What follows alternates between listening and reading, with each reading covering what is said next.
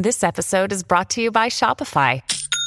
Forget the frustration of picking commerce platforms when you switch your business to Shopify, the global commerce platform that supercharges your selling wherever you sell. With Shopify, you'll harness the same intuitive features, trusted apps, and powerful analytics used by the world's leading brands. Sign up today for your $1 per month trial period at shopify.com slash tech, all lowercase. That's shopify.com slash tech. When you need mealtime inspiration, it's worth shopping Kroger, where you'll find over 30,000 mouthwatering choices that excite your inner foodie. And no matter what tasty choice you make, you'll enjoy our everyday low prices, plus extra ways to save, like digital coupons worth over $600 each week. You can also save up to $1 off per gallon at the pump with fuel points. More savings and more inspiring flavors make shopping Kroger worth it every time. Kroger, fresh for everyone. Fuel restrictions apply. While studying at Manchester Metropolitan University, Joseph discovered a problem. We stumbled into, I guess, what was and still is classed as a student financial crisis. To solve this, Joseph co founded UniTaskr. It's now one of the top apps in lifestyle and business categories on Apple's App Store, boasting over a quarter of a million members. But more importantly, the app helps students earn money. Students that really go, you know, quite hammered it can earn anywhere up to, you know, five, six thousand pounds a year just on the platform. But it wasn't a straightforward journey for Joseph, having spent time in the wilderness of Africa, where he worked as a safari ranger and a conservationist. I had, had a hyena put its head through my tent once. I woke up to its head kind of like sticking through, which was pretty horrific. Joseph is helping students earn money. And we thought, with university students getting ready to go back to campus, this was an ideal time to promote Joseph's episode. Joe, welcome to Jimmy's Jobs of the Future. Thanks for having me. Tell us the origin story behind UniTaskr. Of course. So, I mean, I guess I'll start from the beginning. I come from somewhat of an unconventional background. Um, left school, didn't quite know what I wanted to do in my future. Always had a passion for wildlife.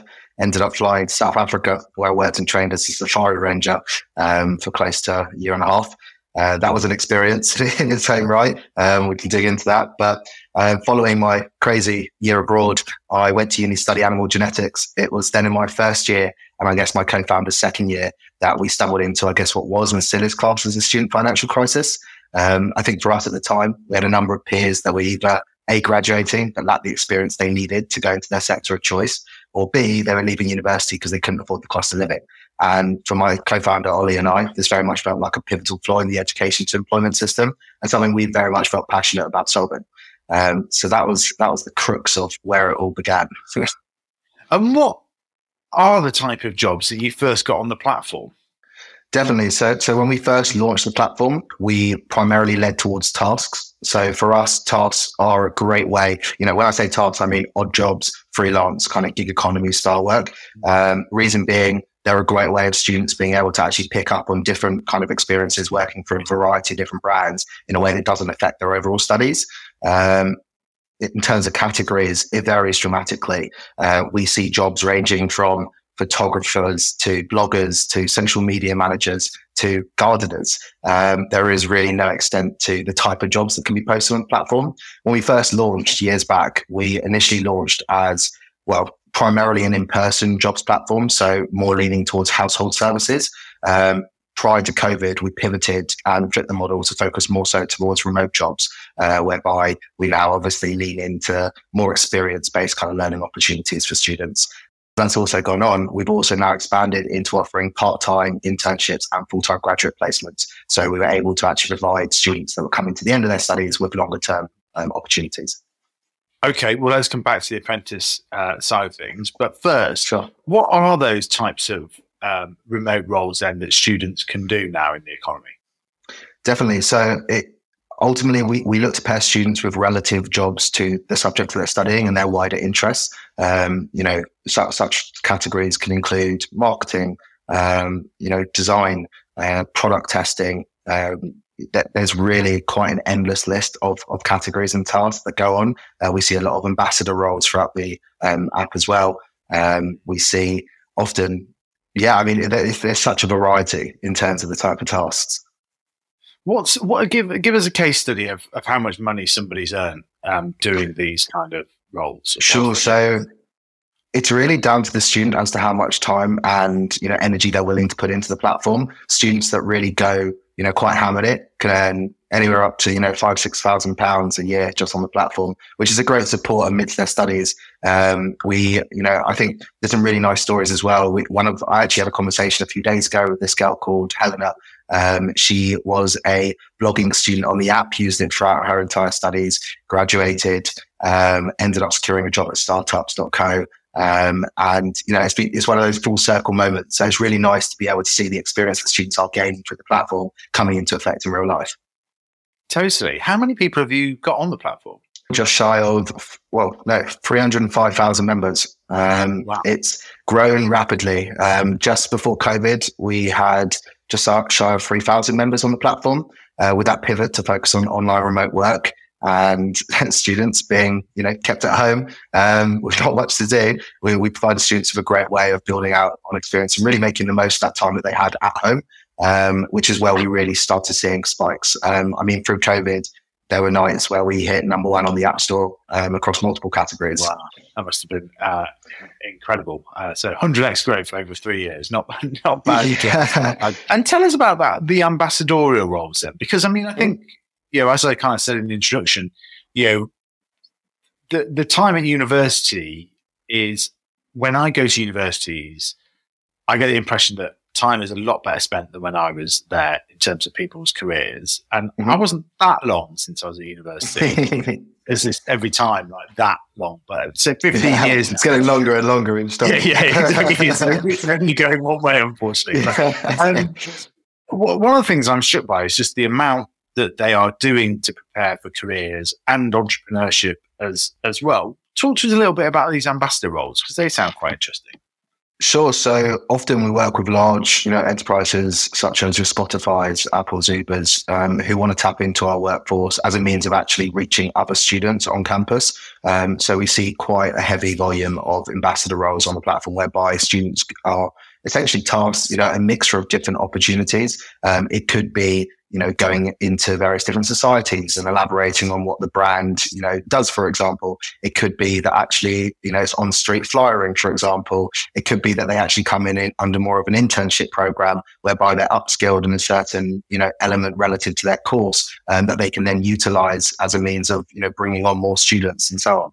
Um, That's yeah. very, uh, very interesting. And so you, yeah, so it's brands like Spotify and Zoom then getting into those kind of halls of residence to yeah exactly. so, so most recently we've um, we're about to kick off a campaign over the coming month with adobe. Um, you know they're playing a big focus on next gen and the best way to best way to reach next gen is ultimately through next gen.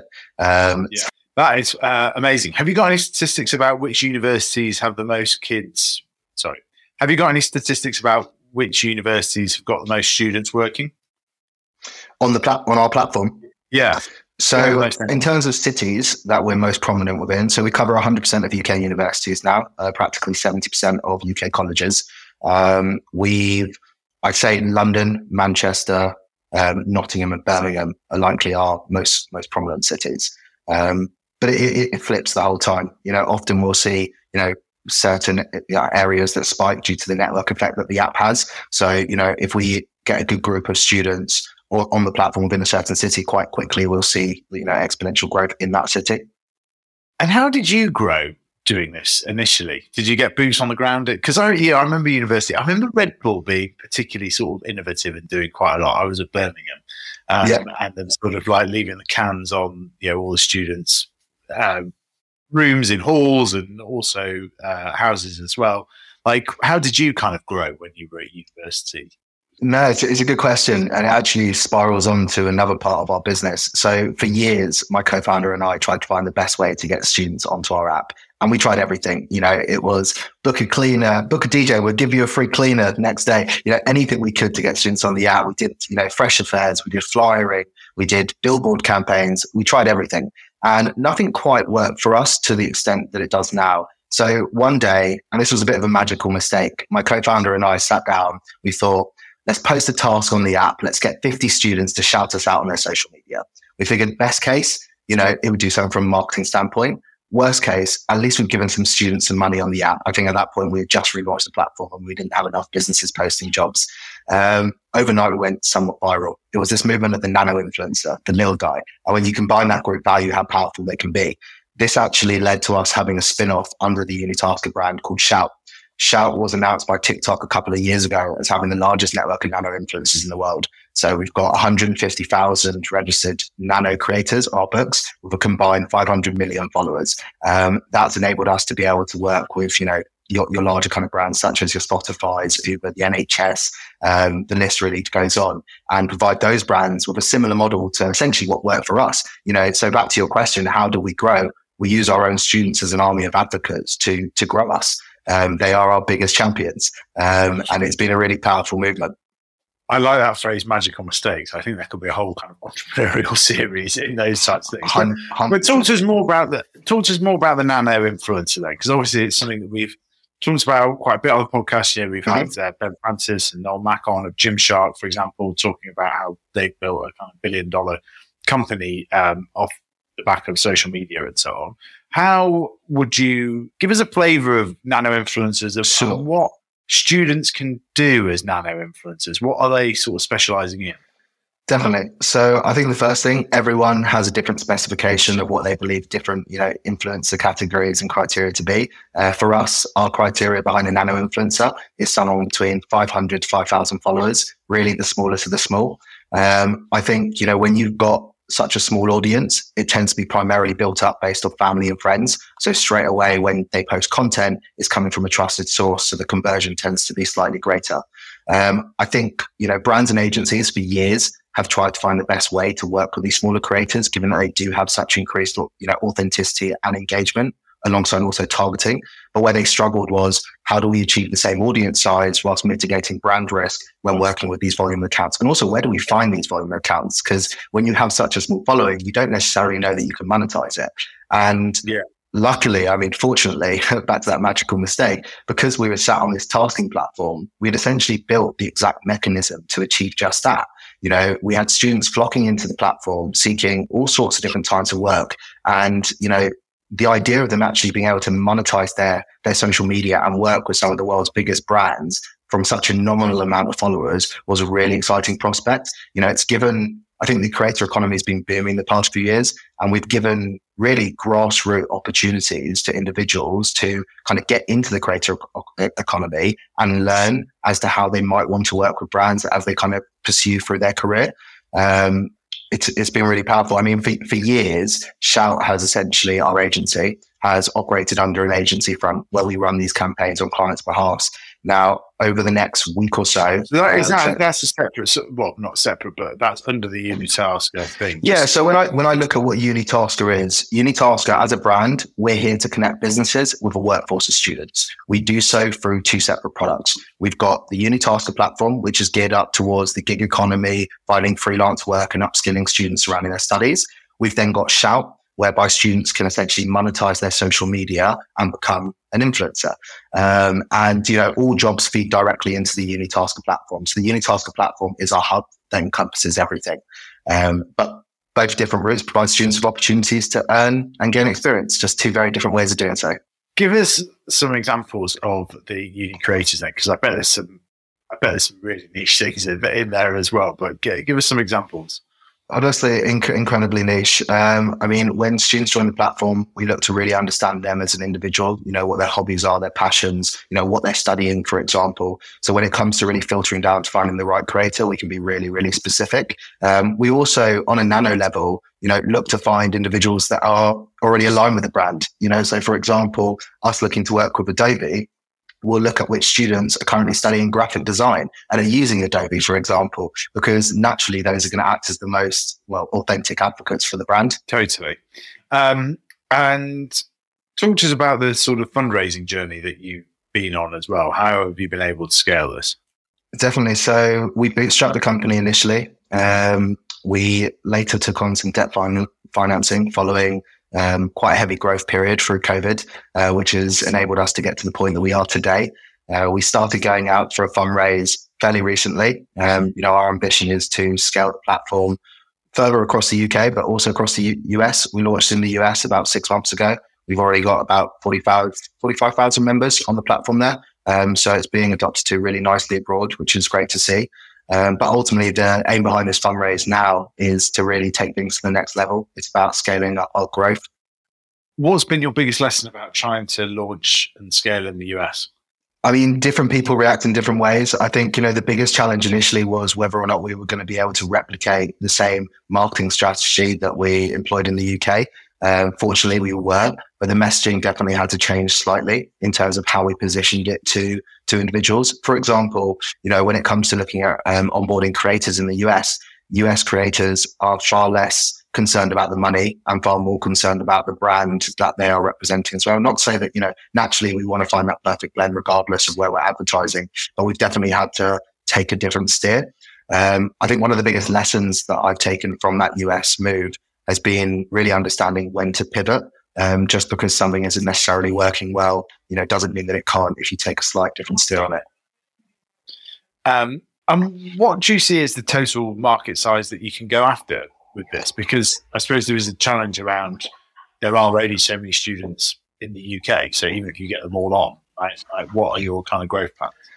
Definitely. Well, I think I think there's a few different things there. So firstly, we work with students from the ages of 16 through to 25. So straight away, you know, we've got a nine year kind of gap of working with those individuals. Um, you know, fo- following that, we look at transitioning students from, I guess, students into public consumers in the sense that students who use the app have a grace a year grace period once they graduate to locate full-time work whether that be continuing down the economy route or locating more expensive you know full-time work in the uk um, following that we then transition their account from a student seller into a public buyer. So they now entering the workforce can look to continue using us but more from a tasking perspective.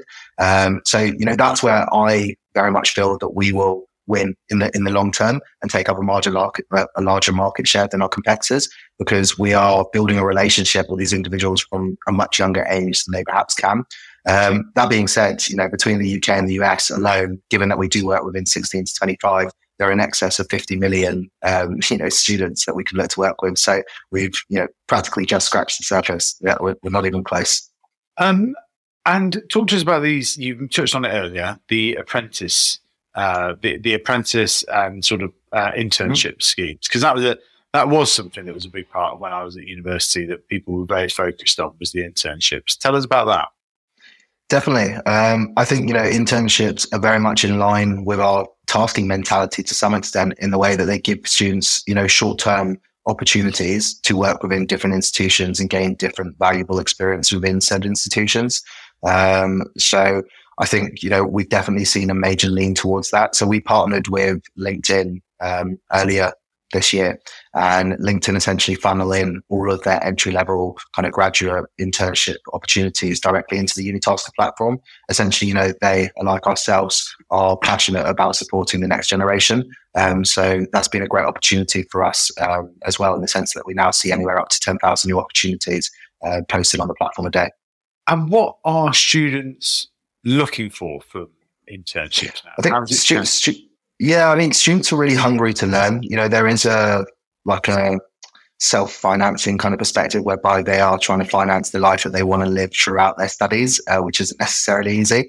Um, but they are so incredibly hungry to learn. You know, I think the world has become a much more challenging place uh, to some extent, and students understand that in order for them to stand a better chance on the ladder um, and you know better position themselves post graduating they need early experiences to do that. So we've definitely seen a major movement in terms of students not only wanting to take on paid opportunities but also relative experience based opportunities. What's the best way that somebody that a student listening to this about to go to university can use the platform? Because you're right in a way that's never been a more competitive world. It's never been mm-hmm. more challenging to kind of make it. But then there's also platforms like you guys are providing, which has also never made it been never made it easier in some ways as well, right? So that's, that's what's, what's the best way of using the platform? Definitely. So, you know, we, we, encourage students of all, you know, all ages between 16 to 25 to jump on board the platform. It's never too late. Um, once they're onboarded onto the platform, they're able to add any kind of prior experience they have Um, they're also able to um, essentially filter down which jobs perhaps are most relative to them. We're looking at, at, tying in wider kind of isometric testing so we can better pair candidates with relative roles as well. Um, but ultimately, you know, they set different tags and alerts, and when a job is posted that's relative to them, they're notified. Um, both buyer and seller rated and reviewed on the platform. So it gives students a good opportunity to build up this, you know, previous experience. One thing that's really exciting is post graduating, they essentially have a transferable CV based on all jobs that they have done throughout their entire studies on the platform that can be exported onto a CV, um, which is invaluable. That's really interesting. So they get so they get ratings from all the jobs then. So there's a bit of an Airbnb. Ratings, reviews. Yeah. I mean, consider it, you know, like a testimonial, as it were, for yeah. every single job that they do on the platform. Um, it's, it's a bank of references essentially that they can take post graduation to, to help them. Yeah, that's really cool. Um, yeah. So how do hmm. you? But just talk us through the me- mechanics of it in terms of we're getting going to get quiet. How does the platform work? Yeah, basically, like in terms of like what what protections are provided for the students and uh, and whatever is it that kind of like yeah, just just talk us through that. Definitely. So, I mean, from from a business perspective, when they sign up, um, they're able to select what type of job they're looking to post, whether that be that task, internship, part time, full time. Um, once they select what type of job it is, they're presented with a list of categories. There's then a really simple to use um, form that they can fill out to essentially post the job brief. Once it's posted, relevant students are notified. Students can apply on, on the job or the task. Applicants are compiled on the business side of the platform so that they can shortlist relevant candidates. Um, they can trigger conversation directly within the platform. I think one of the things when it comes to security and so on, so every single student is verified using their student email address. So that's the first thing. Um, secondly, on the public side, we run two factor verification. Uh, we cross reference against IDs and so on uh, to make sure it's incredibly secure for the students. Um, on top of that, you know, we, we, we have to have heavy levels of insurance to make sure that there's not any problem in that kind of regard. Um, but really, you know, I think the fact that we're primarily a remote based workforce makes it safer. When we were primarily, you know, in, in, our early days, when we were focusing more on household jobs and so on, there was definitely more security risk. Uh, whereas now, because we're primarily remote based, it's all very, very secure. Um, to date, we haven't had a single problem. And I mean, over the past few years, we've seen now close to eight and a half million pounds worth of jobs offered to students on the platform. Wow, incredible, amazing, right? That's yeah. serious create value for the UK economy. That is right. Uh, this is yeah, no, absolutely. You know, I think that's exactly why we're here. We're here to help students. We're here to help, and at the same time, I talk a lot about how we're here to support students and help upskill them. We're also here to help support SMEs. You know, I think one of the reasons why students are so attractive to you know SMEs, it not only the affordability factor, but also you know they are they're hungry to learn as well, and they've got a wealth of you know modern day knowledge that perhaps wasn't there. Like ultimately, if you're going to hire a social media manager, who do you want? Who do you want? An 18 year old or you know 50 year old? no, totally. I was going to ask that. What? How do you? Because I see this problem not just students, but it's even more harder as a student, like self assessing your own skills. I mean, mm-hmm. I have difficulty enough doing it myself in my mid twenties. so, like, what do, do you help them with that? And, and, what are those answers that they give? What do you most commonly get? I mean, I was thinking social media was exactly where where I, that's why I was smiling when you said that. Um, you know, what are the skills that are that they most commonly list? Yeah, um, I mean, we, we, see a lot like of student photographers, for example, on the platform. That that's a really kind of exciting area. Like videographers as well is really strong for us. Um, it very much does lean. I'd say, you know, practically 60% of jobs posted on the platform are kind of associated with, I guess, the marketing scene. Um, a lot of social media yeah. managers, in-house content creators.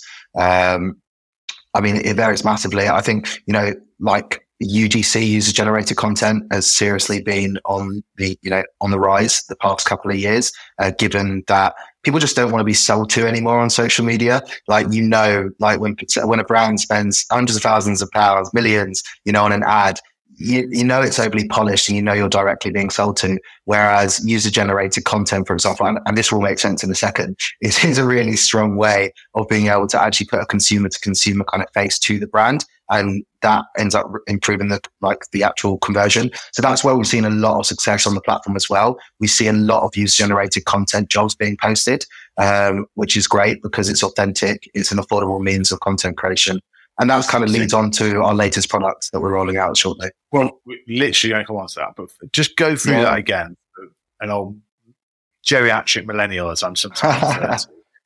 what is user generated content?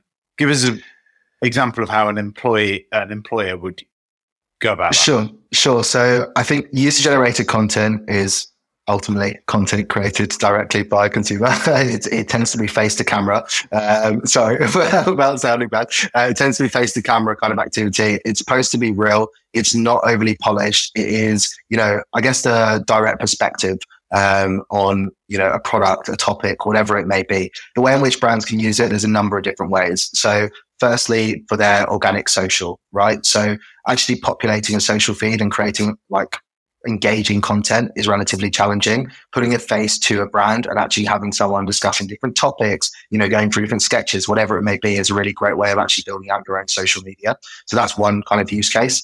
Um, another is for paid ads content. You know, as I was kind of saying a second ago, like traditional advertising isn't working the way it once did because people are tired of being sold to. So authenticity, you know, is at its key right now. The more authentic ultimately, you know, you can produce ads, the, the stronger your conversion is likely to be. So actually having a person directly filming, talking about a product to the camera is a really authentic way of being able to achieve that. And that's where we're seeing a lot of success within our community. So tell us about the new product then. Yeah, so for years, um, Shout, our agency side that focuses on the creator economy and specifically student nano influencers, has worked under an agency model whereby we will work alongside brands to curate campaigns and run essentially these nano influence campaigns at scale. That that being said, because when you when you have an agency, naturally they're very human intensive, um, and in order for us to warrant taking on projects, you know, we, we do have standardized kind of minimums that we need to achieve in order to uh, essentially open our doors to work, um, which has made it a lot harder for, I guess, smaller brands and startups to kind of tap into our workforce for that purpose until now. Um, so for year, uh, so, so essentially in the next week or so, so early August, we are launching um, Shout as a self-service tool. So for the first time in years, it's going to open up our doors to you know, essentially a hundred or thousand, you know, creators whereby brands will be able to directly run their own, you know, affordable content creation campaigns directly on our platform, uh, which is incredibly exciting for us. You know, content starts from as little as 45 pounds. It's, it's a great way of upping your social game and actually producing authentic ads at scale.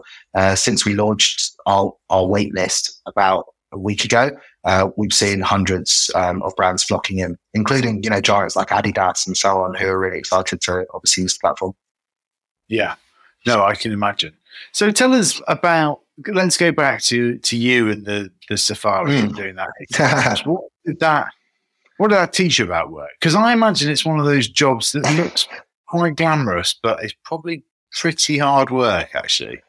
I, it was like one of the hardest years of my life. it was, uh, it was, it was incredibly challenging. So, I mean, take to the beginning of that story. When I was 16 years old, I was fortunate to go on a safari with my parents. Um, and I think at the time, all my kind of peers at school were looking to secure work experience because I think that's about the age to do at 16. And me being me, um, I managed to convince the owner of the safari lodge that was there at the time to give me uh, work experience at his lodge. So I was 16 and he flew me out to South Africa, uh, where I worked at his lodge for a month and a half. And that really gave me a taste of it. You know, I've always had a passion for wildlife and nature. Um, and when I finished school, I believe I didn't quite actually get the grades I needed to study business. And it was kind of like a moment of, well, what do I do now? Um, and I, I, well, really my mum, she really pushed me to go and explore that kind of passion for wildlife. So I undertook a course with, um, EcoTraining Uh, it was a year safari ranger course, essentially. Um, I flew to Botswana where I did two months practically living in a tent uh, I mean, there was no no phone signal whatsoever. If I wanted to try and get a signal, I'd have to practically climb up a tree just to get one bar to maybe send a text to say, "Hey, I'm, I'm alive." Um, it, it, it was really it was it was an interesting experience. You know, throughout that year, we did a lot. We did, you know, advanced rifle handling. I did tracking. I had to learn how to track animals based on uh, like tracked in the ground, uh, dung, whatever it may be. I had to learn to identify birds. Like I think by the time I left, I could identify 250 birds by sound. Um, like it was, it was a crazy year, and I had a lot of experiences along the way. Uh, we did a lot of astrology, a lot of astronomy, uh, geology, botany. Um, I learned a lot. Um, I think some of like the crazier experiences that I had when I was there. Uh, I had a fist fight with a baboon. Uh, one day I walked into the kitchen. he was eating our apples, so I tried to shoo him along, and he jumped on me and scratched my arm. Um, I got wow. bit by a python. Um, I once woke up to a hyena with its nose through my tent. I, I, I, don't skip the content. uh, I was, yeah, fine. So I was, I went, I was going actually to zip up my tent. And as I went to unzip it, um, just went straight for my hand. Um, like, and I think it was quite scary because you got a lot of venomous snakes out there. Pythons are not venomous, so lucky, lucky me, uh, they're constrictors. But when when it went for my hand, the first thing I had to do was essentially check that it wasn't a venomous snake. If it was, I wouldn't have actually been able to get to hospital in time to get the anti-venom because we don't store it on site. So that would have been me done. Um, so I, I, checked it, quickly grabbed its head, made sure, okay, not venomous, threw it away, grabbed myself up, went to bed. was, wow. Yeah. yeah. That, right, go on, so, on, to the, hyena story. I had, had a hyena put its head through my tent once. I woke up to its head kind of like sticking through, which was pretty horrific.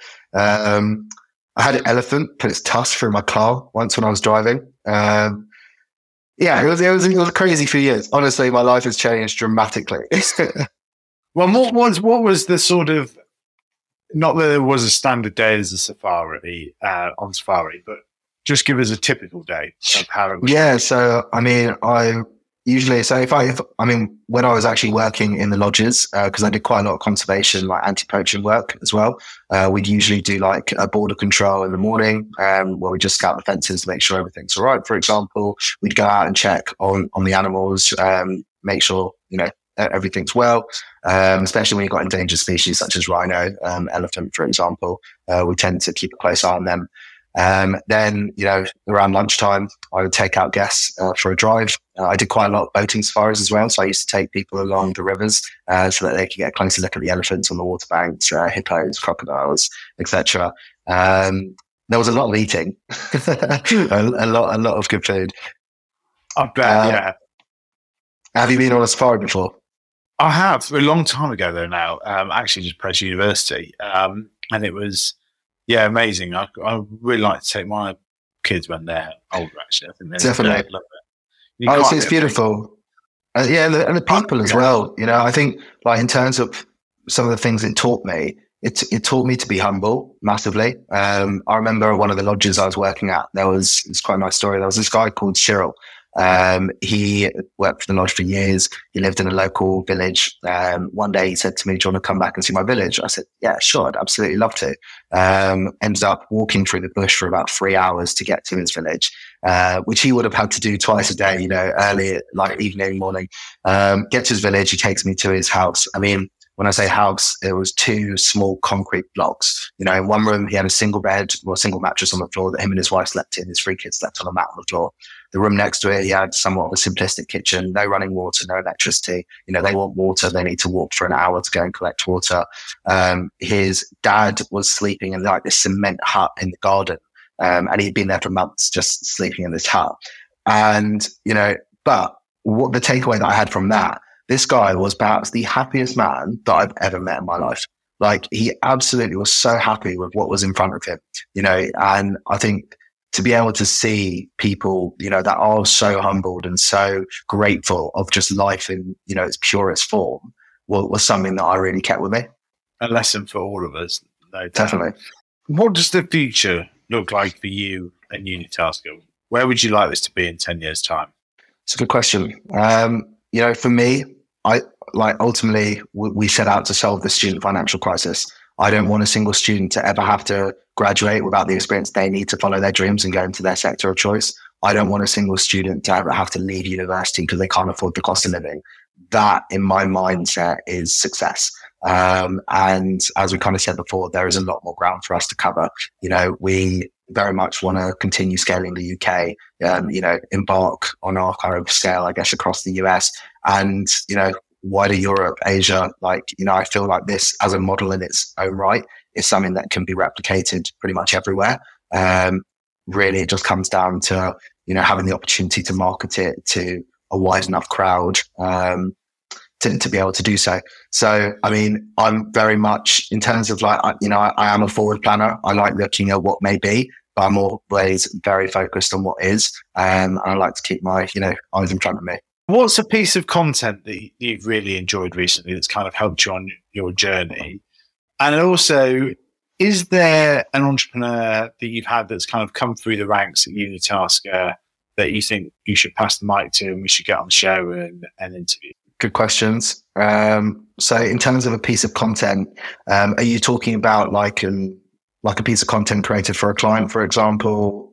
Well, more directly? like a YouTube or a podcast. We used to always ask people about their favorite books, and that's fine. But actually, I thought there's there's lots of influences that people have on their journey, right?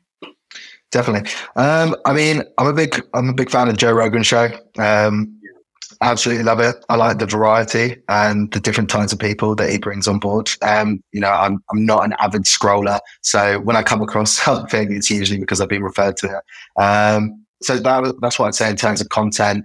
In terms of an individual that I think would be a good fit. I mean, I've got one in a million entrepreneurs in my network um, and students that have come through the ecosystem on the app. So I'll absolutely have a think um, and come back to you with anyone that I oh, definitely. Oh, yeah, yeah. Yeah, yeah, 100%. 100%. All right, brilliant. Joe, thanks so much for coming on Jimmy's Jobs of the Future. Thank you so much for having me.